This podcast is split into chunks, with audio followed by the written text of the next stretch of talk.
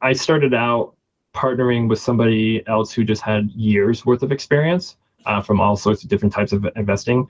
And then once I started to get into this other space, it was a lot of talking with other people. And then I quickly realized that no one else was in the same space. So there was kind of a vacuum of knowledge. Um, so, but doesn't mean I didn't learn anything from all the other people I talked to. So my biggest advice is if you see somebody out there doing what it is you want to do, go talk to them, go make friends with them, go out there, say, hey, how can I learn from you? What can I do to help you? How can I be of value and of service? And then start building that relationship. Welcome to our little podcast show. Thanks for taking the time to get on with us. We really appreciate it. And we know that you're just a wealth of knowledge. So we're excited to just pick your brain and just be able to share with people that are interested in real estate what you do and how it's involved in real estate investing and all of that good good stuff.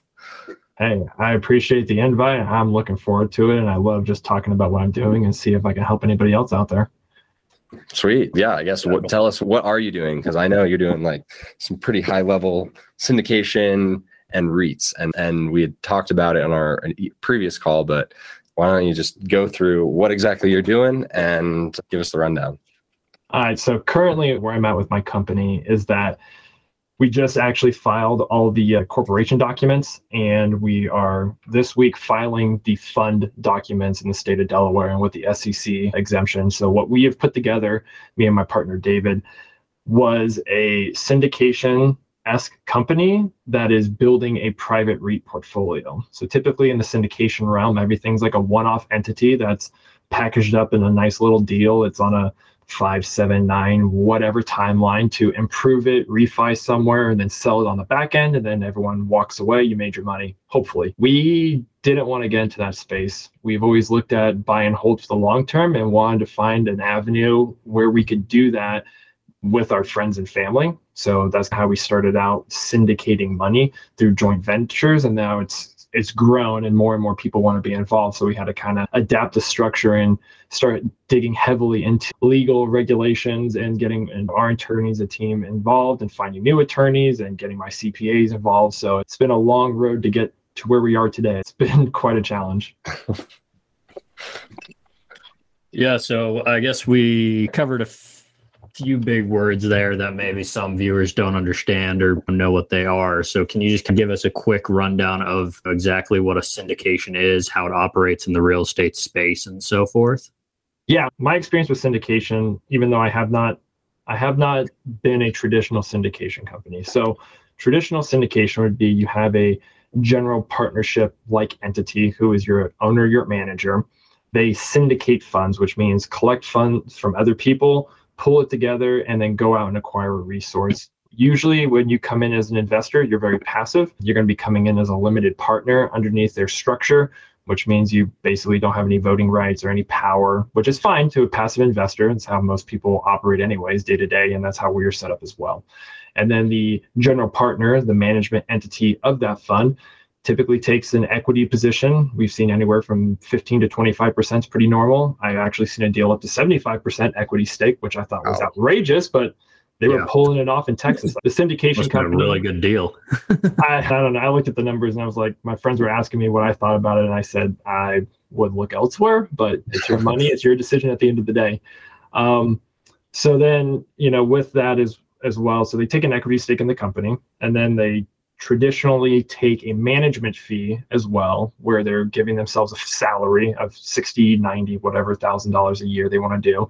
And then they'll do an acquisition fee, which means that anytime they buy, sell, or refinance that asset, they take a percentage of that. I've seen anywhere from one and a half to two two and a half percent of that fee. In the syndication space, a lot of people have been doing that over past several years has become really big. There's tons of small companies out there doing that, even larger companies are doing that. But a lot of it I've always seen has been heavily leveraged, which is typically the name of the game in real estate. You get in for your 20, 25%, you do some improvements, cash out refi, keep it going, or you just raise some more money, do another down payment, secure some more lending. My group decided to go a different route of just cash acquisition. So that's hopefully that kind of gives you a, an idea of what the syndication is in the general speak.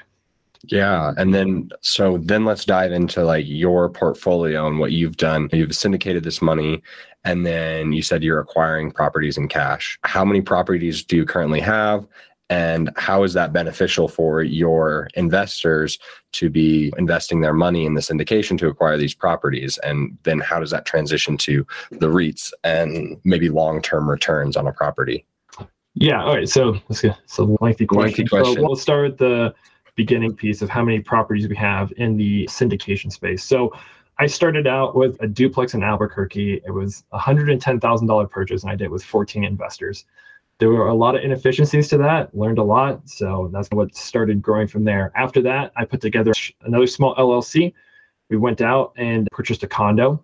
And then after I, in the same complex, was just talking to another manager in the area and he was saying that he had a portfolio he was managing that the owner wanted to get rid of. So I ended up then acquiring that 24 unit portfolio with another C I created, and there was some complicated things behind that in terms of bringing in a completely different entity as well to help split that deal up because it was a mix of one bedroom, one bathrooms, and studios.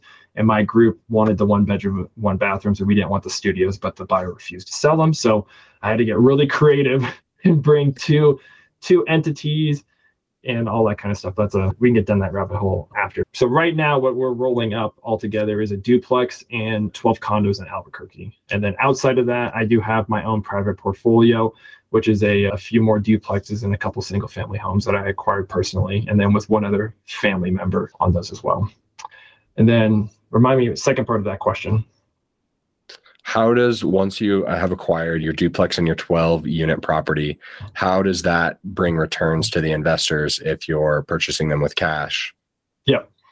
So the way i basically the standard i have used to analyze deals of whether or not it's good is i want to generate a 10% roi 10% dividend to my investors every year. And it's based solely off of the cash we get from the rental income. Very standard what a lot of people would do out there. You basically would take your purchase price coming in, and then you balance it out against the income of the rent, factor in vacancy, property management, repairs, capex, insurance, taxes, everything you could possibly think of. You put it in there. And even with us, once you start getting into the LLC space with a lot of people, you're going to need more CPA cost, more attorney cost associated with that as well. But once once you factor in all that, you look at it annually and say, okay, is this going to get me a 10% ROI? So typically when we buy an asset, it's not generating that out the door, and that's totally fine. And what I typically tell my investors is that, hey, we need to go in and fix some things up because we target poorly performing assets. Managers just ran them into the ground, they're super deteriorated. So we go in and then I factor in the improvement cost as well and the acquisition cost.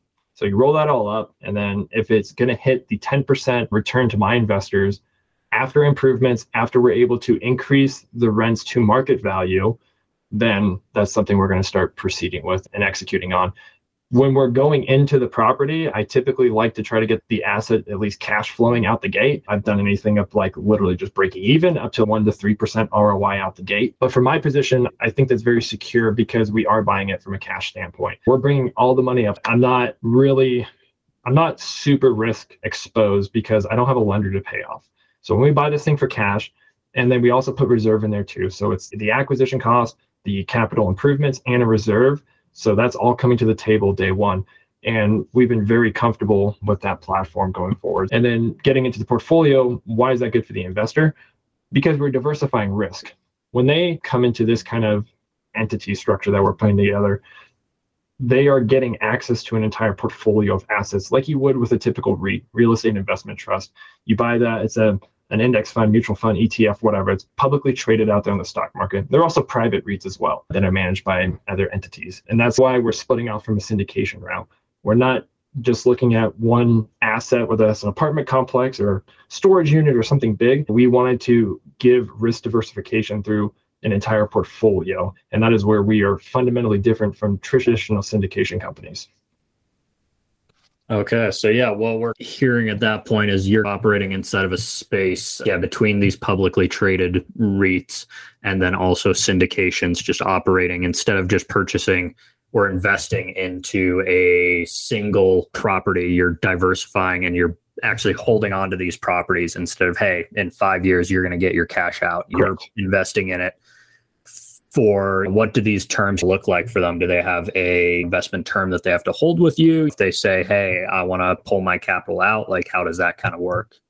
Yeah, like I said, yeah, traditionally on the syndication side, it's a time frame, and you're locked in from the get go. They're like, "Hey, we're doing a seven year mm-hmm. event.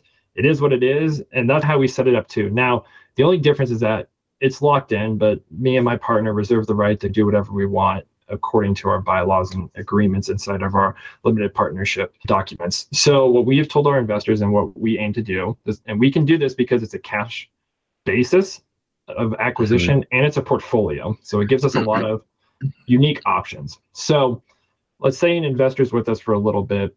We use their money to acquire an asset and they come at us a year later or whatever and say, Hey, I need to cash out some money, 5,000 dollars, let's say. All right, that's pretty easy to do. We probably have enough reserve in the account that we could then cash them out, and then it just makes everyone's value that's a current investor more lucrative because we are now having less of the pie to share with other people because the company bought that. So that's one option there. Another option would be is we would open it up to all the existing investors in the group and say, hey, somebody is looking to transfer their position. Does anyone want to buy their position? That could happen. We would also look at transferring their position to new investors coming in. So if somebody else says, hey, I want to buy into this fund, it's like, okay, instead of just taking on this brand new capital, we'll just transfer them out um, there. Now, let's say we get into a situation where someone is saying, okay, I need half a million dollars out. It's a little harder. We're going to try our best.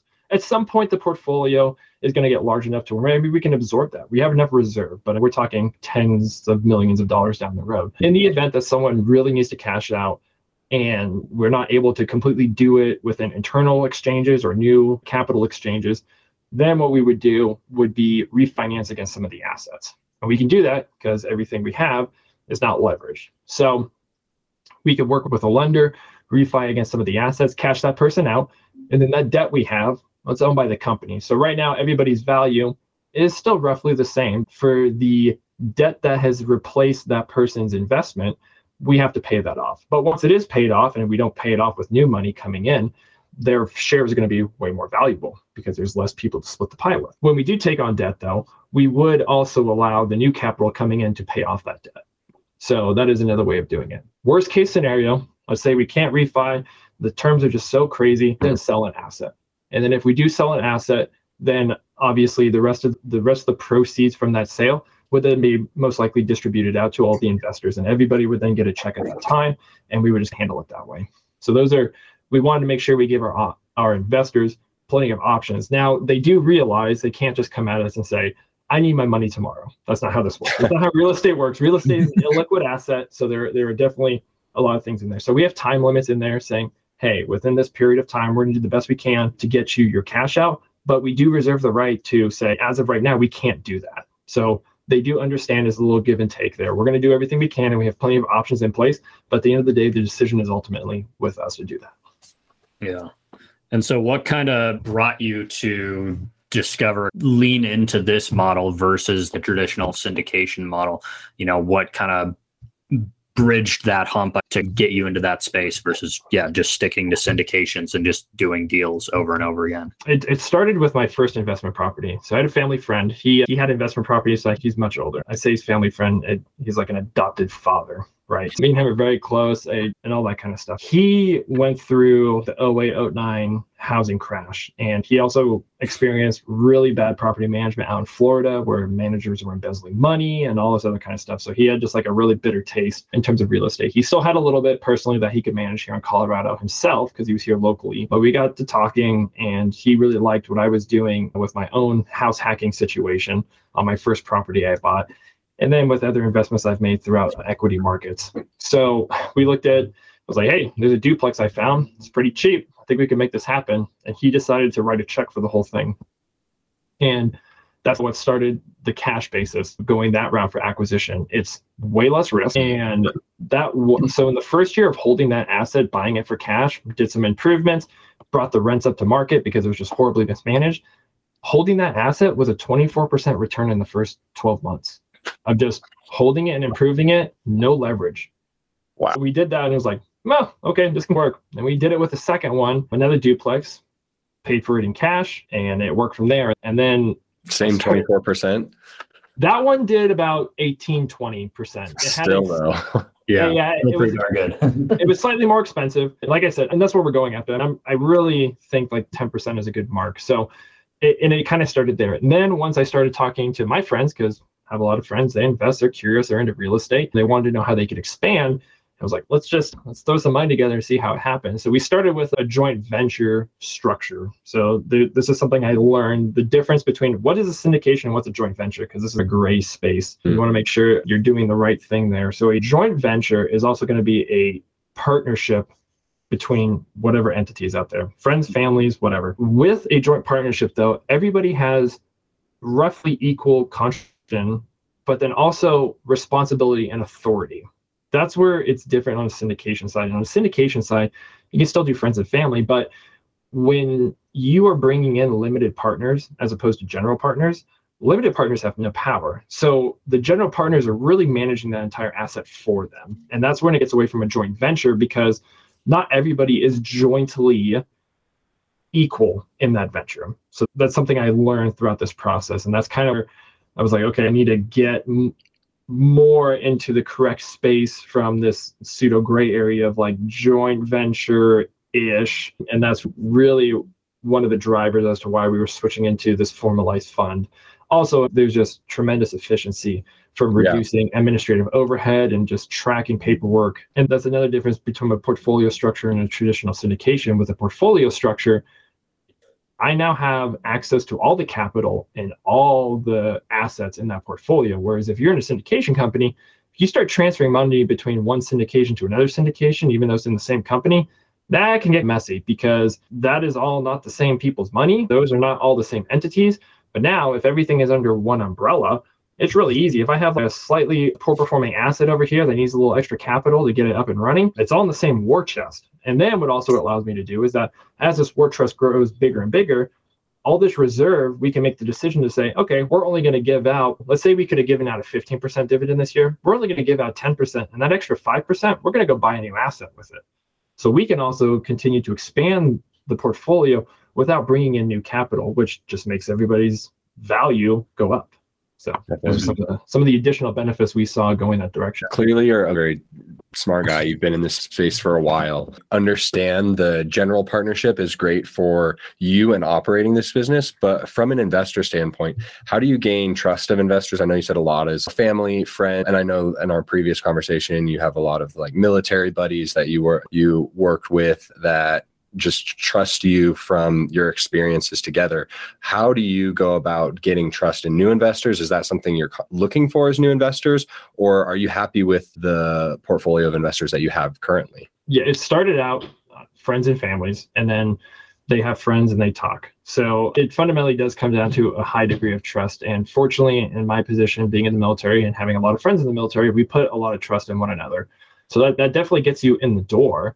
Mm-hmm. But that only goes so far. Like they want to see performance. So right.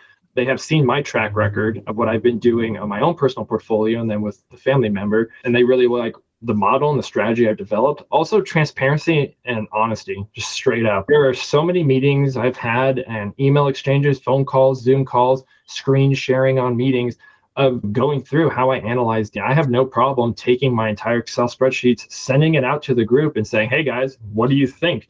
And other people obviously have their own portfolio they invest, and we poke and pick at it and tear it apart because it just makes it better. And having that level of transparency and setting expectations really helps, especially with that large condo portfolio we acquired. There was a little bit of seller financing debt. And I told everybody, I was like, hey, look, don't expect a return for the first three years because any piece of profit we're getting, we're paying down this debt and then we're also rehabbing all these units. And once we set that expectation, and everyone agreed to it and was on board they were very happy with that plan. So i think from the managing entity aspect is really not painting a poor picture. Just be straight up honest show the numbers don't try to skew anything don't try to go in there and like mess with pro forma to make it look really pretty. Just stick to the numbers stick to a very well regimented analysis and present that. And if it's a good deal the money's going to come. Everything i've heard from so many other people out there listening to podcasts reading books it's like if you got something good, it's you can make it happen. And that's and one of the things that surprised me was how much money that was out there that people were willing to invest when you have a good product. I thought fundraising was going to be difficult.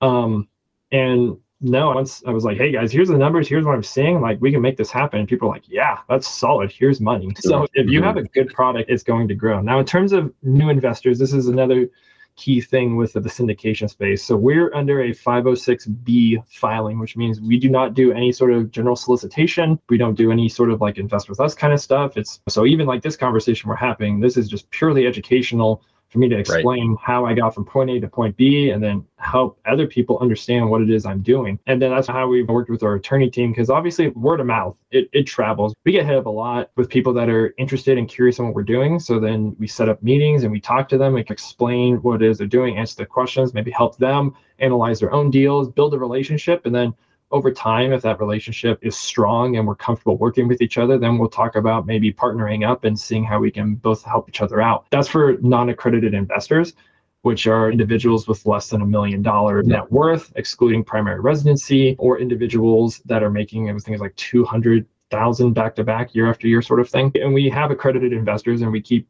actually getting more and more accredited investors because usually in the circle of accredited investors they also have friends and they have friends. Right. so it's kind of that's kind of how that goes. So that's kind of the space we're working at one thing i learned about accredited investors through this process as well is that because i am now managing a fund I'm automatically an accredited investor without meeting the income requirements. Oh, that's cool. yeah, I remember that regulation. yeah, that is something we found out going through the process. Yeah, that is really interesting. So now, so, so then know, that means that you can go and join a syndication because then you are an accredited. It's somebody else's syndication because you are an accredited investor. Correct. Me and my business partner are the GPs of a fund, an investment fund. So we are now given the title of accredited investors, which is pretty cool. That's yeah, I've always cool. thought that title's a fun one out there.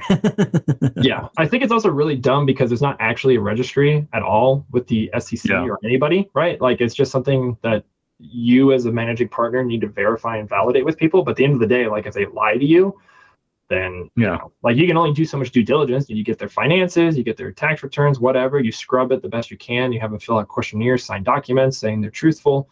But yeah, at the end of the day, I don't know why there's not like a registry or something. No. It's kind of weird. I feel like that would save a lot of people time. it, it, it, would just make this a lot simpler. Yeah. yeah. But I definitely wanted to go back to what you were just covering about like building trustworthy or building trust in the investors that you're utilizing and people like that. And I think that's been a shift because I think over the last couple of years that definitely syndications have become a lot more popular. And i think the risk with yours if the fund the fund is a revolving item so like you have to keep performing you have to keep building it it's just like a stock kind of thing. But versus a traditional syndication everybody got into that space and just started syndicating properties getting investors on board.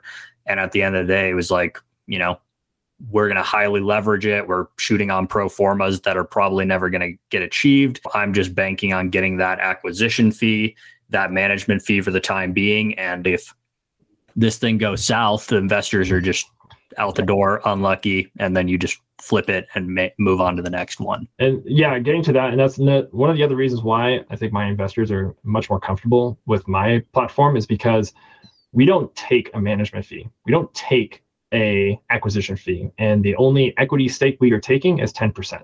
So we are undercutting our competition severely in every category and my invest my investors truly appreciate that my performance and my payment is tied to their performance. No, and I have not seen another investment entity out there, whether it's real estate, stocks, whatever, that is purely paid off of performance. And that um, we're going to try it. I think it's possible. And with the scalability and the larger we can grow the portfolio, the more stable it's going to be. I think that's definitely going to work out for us. But I think over time that if we can provide as good of a product, if not better, is a one bonus. And then if we can do it cheaper than everybody else, that's a second bonus. So I feel like it's not going to be a problem showing people that we're in it and mm-hmm. we mean what we say we mean because we are 100% tied to their investment and I wish more people in the syndication space went that way. That's how it is. Even your portfolio manager in equity markets, they're always taking the 1% whatever of assets managed, not performance, because it seems like no one's out there wanting to put that risk on the table. But me and my partner are completely comfortable putting that out there. So that definitely helps with the trust factor. yeah. Yeah, it's, I think that's the space that it's in pretty much any industry. I could say the same thing about like property managers. They get lazy. They don't want to see turnover because then they lose their guaranteed incomes. It's just over and over again. You're only then basing the only money that you'll ever, or for right now at least, that you're making off of this fund is just on that equity stake. You don't, you're, or dividends. Correct. It, it's going to be that. Now, for me personally, I'm a real estate agent in New Mexico, and we do have a caveat in there where in terms of all the buying we've been doing, sometimes I do get a commission out of that because I will handle the mm-hmm. transition. But there's also been times where I've completely waived my commission just to bring the purchase price down to make it appropriate to hit the numbers we want to hit. And my investors have been 100% comfortable with with that from the start. That has been another source of where I've been able to pull a little bit more income off of this. When it comes to the buy, when it comes to the point where we ever decide to sell an asset, if it's in a region that I can sell it in, I will probably manage that transaction at a discount for the investors. And there is a potential I may do it for zero because I am also an equity member of that portfolio. Just because I'm not getting a check from that transaction, the value of swapping that out to show my investors I'm in it, that that's way more valuable than that commission check at that time. Yeah. I'd much rather show that to my group and give that performance back to them because that's going to pay off significant dividends down the road. Yeah. Yeah, and it's just going to keep people involved with you that way. They're not seeing you just cheap skating out or taking your cut and then moving on. Yeah. Yep. You can roll those into the next purchase or the next acquisition. When you're acquiring properties, are you looking specifically in New Mexico? And is there a specific property type that you're looking for, or is it really just come down to numbers? Right now, it's been New Mexico because I've been able to negotiate all my own deals, and that makes it significantly easier. Efficiency um, again. Yeah. And I, it's we're not limited to New Mexico. The, I'd say the largest limiting factor is going to be the networks in that area. So even though I can find a great deal in some markets, if I don't have the people in place to make sure that it can be managed appropriately, that may not be worth the risk, no matter how good that deal is. Even in New Mexico, where I've been there for several years, I still struggle at times to find good vendors. Like you, mm-hmm. you're someone for a bit, it gets sloppy, they start falling through. Okay, I got to go find a new vendor. Or people just retire. People get old, things happen. Making sure you have a good network wherever you decide to invest, I'd say that's more important than just finding a good deal. So no, I'm definitely not limited on that. I would love to get into the Colorado space and then going to the other meetups in the area been working with tons of other people and I'm hoping to build those relationships and those networks and those partnerships and start acquiring assets out here. But it really just comes down to the numbers. Asset class wise, we've only been focusing on residential and multifamily. We are wanting to expand in any sort of market that makes sense and hits mm-hmm. the numbers we want to hit. So we've talked about there's one deal we're currently looking at, a 20 acre plot of land in, in New Mexico that has an RV park on half of it. So we've been looking at acquiring something like that, but getting into water rights out there. That's a whole nother issue. but then there's a couple other things that have come up. There's uh, I got a referral from my CPA actually on someone who got a um, an inheritance of property they're looking to liquidate that we maybe are able to put something together there. Other investors within the portfolio are bringing up deals they see in their local markets. So, you know, any anywhere where the numbers make sense and we have a comfortable relationship with vendors in that area, I think we'll go after. So that's limiting. So are you, as you're scaling this, I know it's fresh and developing currently, but as you plan on scaling this, I know we've talked that you're currently just buying in a cash basis. Is that the plan to keep this moving or do you want to keep that stability and that kind of safety net from buying cash? Or do you want to eventually possibly either refinance some of the properties that you have right now? And then move that into more purchases because if you're going to scale into larger properties i know that cash may become a little more strapped without having to take on a ton more investors.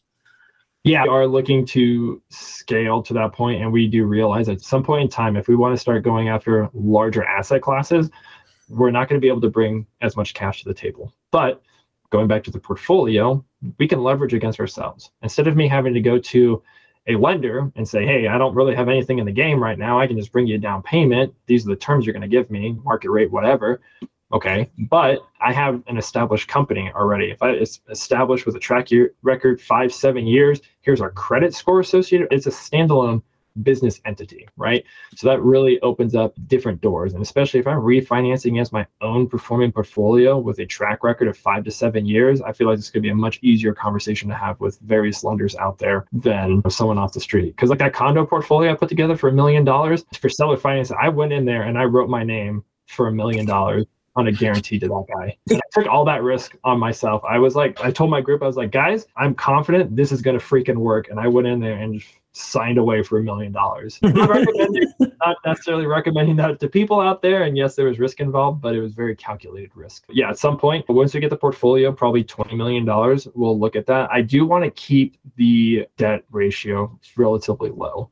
I think I would be comfortable probably in the five to 10% range and see how that goes. I think on the large scale, I've seen some REITs as light as 30% leverage, which is really low in the REIT realm. Yeah. Most REITs out there are like 70%, hmm. maybe 80. If you look at how REITs are performing on the market right now with the rise in interest rates, they are getting absolutely crushed. And a lot of syndications I've been seeing out there are going back to their investors and asking for money because they are getting crushed by the interest rates. And they've already started to knock down the price in which they thought they were going to sell. It, it's risk reward. It was really good for several years in there, but now, you know, the bills are starting to come due and people are scrambling. So I don't ever want to put my investors in that position because right now, it's going to be a good position for us in the next couple of years. If a recession hits, people start going under, that gives us a lot more opportunity and we'll have a lot of buying power to go out there and scoop up those deals that people had to default on. I like having lots of options at my disposal. Yeah, that one's definitely going back. Yeah, you uh, mentioning how a lot of syndications, especially right now, are coming back for investors. It's it goes back to it. They banked five years ago or three years ago on a refinance to be able to pay off their investors, and who could predict that, or even two years ago, who could predict the rates were going to come back up? Yeah. Now they're just sitting there and they're like, we didn't plan for this, so. yeah. Another, yeah. And then going back to the building the trust, and that's where I will give the formulas to the investors. They get the Excel spreadsheet. They can, it's completely open 100%. They can go in and mess with all the formulas, figure out how A plus B equals C kind of thing. Very transparent. And I wish more investment entities did that and were, were very mm-hmm. transparent with their numbers because people make mistakes at times too people mm-hmm. lots of numbers lots of formulas going out there and if you know somebody does catch a mistake you can avoid headache for everybody collectively. So it definitely also brings down that risk a little bit for the collective whole which is a good thing. Yeah. So are all these properties that you guys are current or that you currently own and this fund owns are they all just long-term rentals or do you have any kind of creative strategies in there? No right now everything has just been a buy and hold. That's the the strategy I've always wanted to go with because it helps me get to that like magic dollar I set out there to retire early or be able to just walk away from any other job out there and work for myself full time or just walk away completely. And I think the best way to get there is that cash flow you're going to generate off of them every single month. So obviously when your leverage your ROIs look ridiculous because you're putting very little money up and getting these huge returns over time, which is awesome. People are comfortable with ROI. That makes sense to them. They understand you put X amount of dollars in, you get X amount of dollars back. It's easy. And that's yep. the 10% is a good benchmark that we've been going after. But yeah, everything we're looking at is buy and hold. And that's because a lot of the investors get it. Like they want a safe investment. They want something that is going to pay out consistently over time. And we have people through all ranges of life investing. I mean, people of my age group that are pretty young just getting into it. And then we also have people way later in their lives that are like 80 and they're giving us money out of their self-directed roth iras to fund with us because they want steady consistent returns and are tired of the fluctuation within the stock market. So if they know they can buy a stable asset and get this pretty stable dividend check every year happy to go that route. Yeah. So would you ever explore a short-term rental in there or something? You park, trailer parks, or other kind of things in there? Yeah. At one point in time, we've done things of even looking at like a an 80-unit motel in North Carolina, um, running that sort of thing. That's obviously comes with a lot more management oversight, and we have to mm-hmm. have a very robust system in place to tackle that thing. But yeah, we actually have furnished units out there in Albuquerque. One of them, we have a short-term esque rental situation, but we partner with Harry on that. So one of the other things is inside the military, people travel, like people travel for work all the time, but they travel on per diem. And then there's training pipelines at a lot of different bases where people will be down there for months at a time. So instead of them going to a hotel and not having a kitchen or anything like that, we'll give them a full furnished unit and charge them a daily rate. So it's very similar to a short term rental. I would say we, we have less turnover because we're going after a longer term situation. It'd be more of like a, I guess you let's call it like a midterm rental, right? So like more of like a traveling nurse situation. So we're definitely looking at expanding more and more into that realm. I think Airbnb, from what we've been seeing lately, a lot of those investors are getting real scared. If we're going into a recession and people are pulling back, and a lot of fees with Airbnb have gone through the roof, where it is not cheap anymore to go and use one of those. It's, it's you're saving a significant amount of money. Most people are going to go to a hotel, and then if a recession hits, vacation is usually something that gets cut first thing. That space where you're maybe heavily leveraged on a short-term rental situation may not be the best maybe not the best strategy going forward. But we are looking into that space, and we've had success with our two furnished rentals down there. One of them we were actually going to utilize for the military guys on training, but we had a coworker down there that said, "Oh no, I just want to rent this thing full up every month." So they were a long-term furnished apartment with us. Oh, nice. And that's something we're very comfortable getting into is a furnished unit situation. A lot of people actually seem to like that, especially if your job has you move every couple of years and you're not super interested in buying furniture and lugging all that stuff around, you can take an Airbnb type setup and just transition that into a long term tenant. The rate of return is not going to be as good because you're not charging like a high premium for that, but it's better than just a traditional rental that's a vacant unit that somebody furnishes themselves. And I think you just have to do that cost analysis to determine is the upfront furnishing cost worth it in the long run. And we've seen that it has been. It's a yes for us. Are you very hands-on with your property management, or is that something that you're you have a good connection and a good network that you can just let them handle that kind of for you? So I started self-managing, especially those duplexes I had when I was in the area. It was 15 minutes away, easy to take care of. And mm-hmm. I still actually self-manage my two single-family homes that I owned independently because they're military clients and they're in there for years on end. So yeah. it's very easy.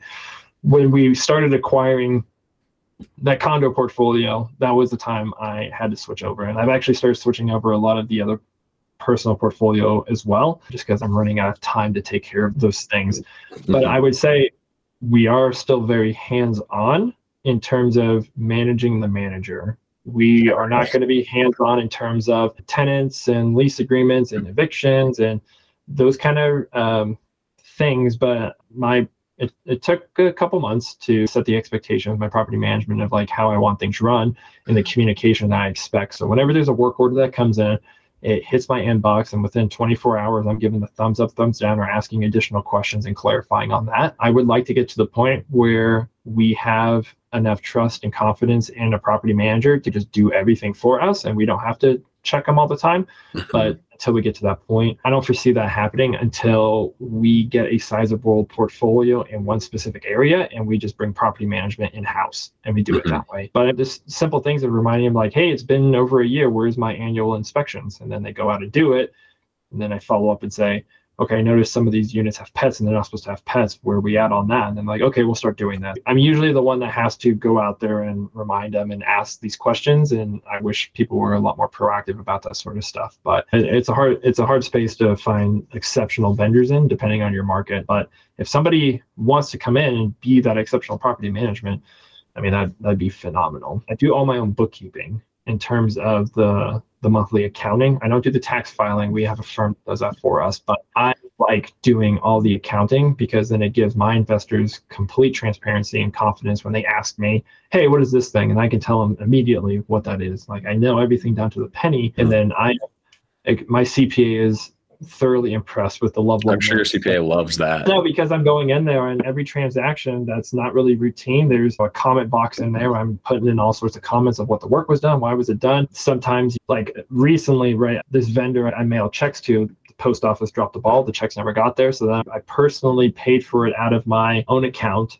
and transfer the money digitally to like Venmo. And then I'll go back, reimburse myself with a check and document the entire process with all the different transactions. And basically, this one transaction will turn into 15 pages of documentation now. Oh, yeah. Uh, make sure it's covered. But I can't, we're not at the stage yet where it makes sense to farm those responsibilities out. And frankly, I don't know if I'm necessarily comfortable farming those out until I train someone to give the level of detail that I expect from those transactions because I take money management extremely seriously. People are trusting us with their money to invest on their behalf, and I want to do right by them because so many people I've seen personally and friends experience stuff like that end up being on the short end of the stick when it comes to investments, and that is not a position I ever want to be in, nor put my investors in. Yeah, you're only as strong as your vendors, correct? So yes. that's all you can say. I'm feeling the same thing up here. That's why I haven't offloaded property management yet, because I just don't feel that anybody can do it to the level that I expect. And every agent or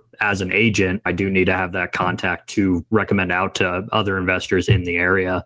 And like I tell them, I'm like, hey, these guys aren't going to do it to the same level. So I'm in that same space where I'm currently developing that system for myself and also starting my own property management group to handle all of that. While. I won't do like the day to days, I'm going to oversee everything and make sure everything's gone to that tip top level. Yep, absolutely. Wow. We are getting to almost an hour here. Um, we sent over yeah, a few questions and wanted to just kind of go through these five questions and I hope you had a chance to think about them a little bit. But I did. I looked at them a little bit today. I'll I'll go with the first one. What is one book that you have read that has helped you develop your mindset as an investor? I'll give you a book I just actually read the other week recently that I thought was very interesting because I'm sure you hear Rich Dad Poor Dad, Four Hour Work Week, Intelligent, a bunch of stuff like that, right? This was mm-hmm. it's called The Psychology of Money. That was very interesting and it helps you adjust not only I wouldn't say really adjust your mindset, but helps you understand the mindset of others because everybody's everybody has a unique experience with money from their own walk through life so that's why people will do certain things this way and other people will do things this way. So I thought that was a very interesting book. And then you can also step take a step back, analyze how you deal with money. And it was just a short read. So I would recommend that one to understand your own investing mindset and then help you realize where other people are coming from. All right. Yeah, I don't I think I've heard of that one, but I haven't read it yet. So I'll definitely put it on my list. yeah. Put it on my Audible. Yeah. There you go. I will do too. Yeah. I'm not uh, physical book guy. I'm more on Audible. And then, yeah, the second one is what is one actionable item you would recommend to somebody who wants to do what you are doing? I would say go find a person that is doing what they want to do and partner up with them. That's even, uh, I started out partnering with somebody else who just had years worth of experience from all sorts of different types of investing and then once I started to get into this other space, it was a lot of talking with other people. And then I quickly realized that no one else was in the same space. So there was a vacuum of knowledge, but doesn't mean I didn't learn anything from all the other people I talked to. So my biggest advice is if you see somebody out there doing what it is you want to do, go talk to them, go make friends with them, go out there, say, hey, how can I learn from you? What can I do to help you? How can I be of value and of service? And then start building that relationship and learn from them and then yeah. And is that something that you would take on people if people are like, "Hey, I want to partner with you because that you're in the space that I want to be"? How do you be a mentor? That's not on our list of questions, but I think that's a really good piece of actionable advice. So I've done that a lot with my friend. I've offered my services and some people take me up on it some people don't. People reach out with their own investment deals and say hey can you take a look at this and give me your thoughts and tell me where it's strong or weak? So that they can also learn and then maybe they can see how i analyze a deal and maybe pick some good nuggets out of there. That's i love doing that kind of stuff. If anybody comes at me with some questions they want to know how to do something or they need some help with something always always happy to do that for all other people. So awesome. That's I feel like you you put that kind of energy out there, it's going to come back to you. And I've anybody else I've ever talked to and I've asked questions, they've been super helpful to help me mm-hmm. understand what they're doing. So works both ways. That's awesome. I feel like that's the greatest thing about like the real estate investing space is that there's just like a lot that continues to be unknown and every situation is so specific that you might not necessarily know how to handle it but somebody else has probably handled something like that. Or just even talking out loud and sharing those experiences to like problem solve is i don't know that's my experience with real estate at least is being able to share with other people you're going to find the answer somewhere. So yep. then back to the questions that we had on hand. Who is the one person on your team that is the most important or has lent to like the most success for you? So right now me and my team is just me and my partner David, and he's been a tremendous help. He was brought on because he has more of the, I'd say, the marketing side of the thing, the systemization, business improvement, stuff like that. So he's definitely picking up all the gaps that I am overlooking when it's because I'm so heavy in the finance and the analysis. I would say so. He's been very helpful getting me and the company up to where we're going and our future expansion. I would say the most successful person on my team to begin with was that first investor, Elliot hands mm-hmm. down. I would not be where I was without him believing and just saying, "Yeah, let's go do it. I trust you.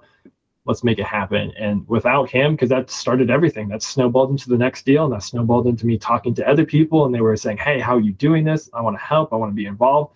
So yeah, definitely Elliot. Sweet. And is he still investing with you guys?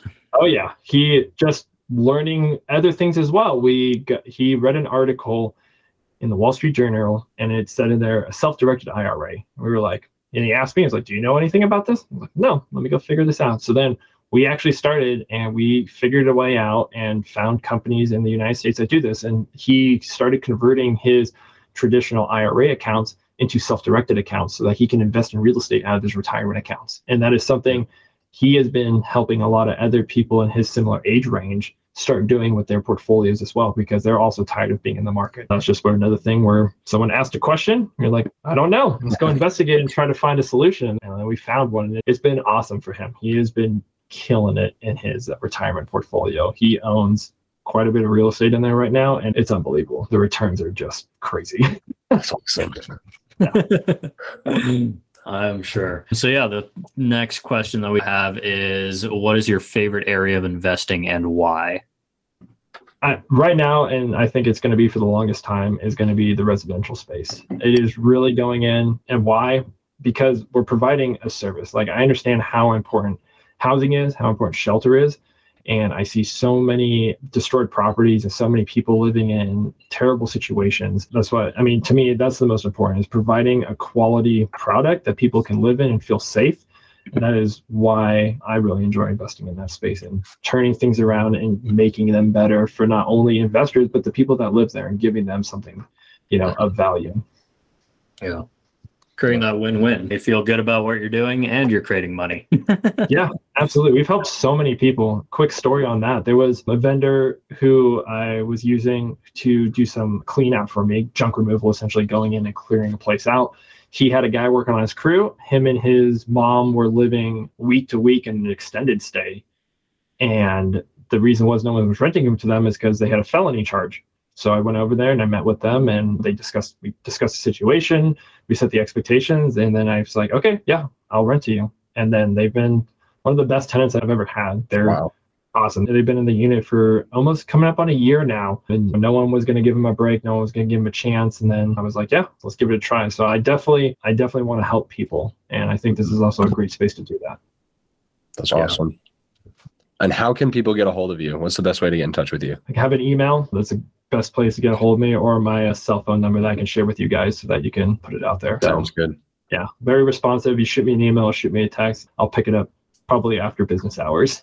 can, can attest to that. You're very responsive to email. yeah, definitely. No social media for you. No, that comes from the uh, the inability to advertise, right? Yeah. So we're definitely in the space of educating people and then seeing where that relationship goes and how we can partner in the future. So at some point in time, once we get to the $100 million threshold and transition to a REIT entity, then that dynamic might change. But for the foreseeable future, just give me a call and say you need some help. There we go. Awesome. Yeah, I think that's all that we have. Thank you so much for coming on. You have definitely given a wealth of knowledge here. I appreciate it greatly for having me on. I'm looking forward to talking with you guys in the future and letting you know how the project's going. Yes, yeah. likewise. We'll definitely be checking in and probably do a follow up episode in the future. Absolutely. Looking forward to it, guys. yeah. Thanks so much, Eric. And I will hit the button. Hi, thank you for tuning into the Stealth Wealth podcast. You can find out more information in the show notes as well as find our contact information. Please feel free to reach out to either Ben or myself and let us know what you want to hear on future episodes. As always, your continued support is much appreciated. So please leave us a review and hit that notification button to hear our next episode.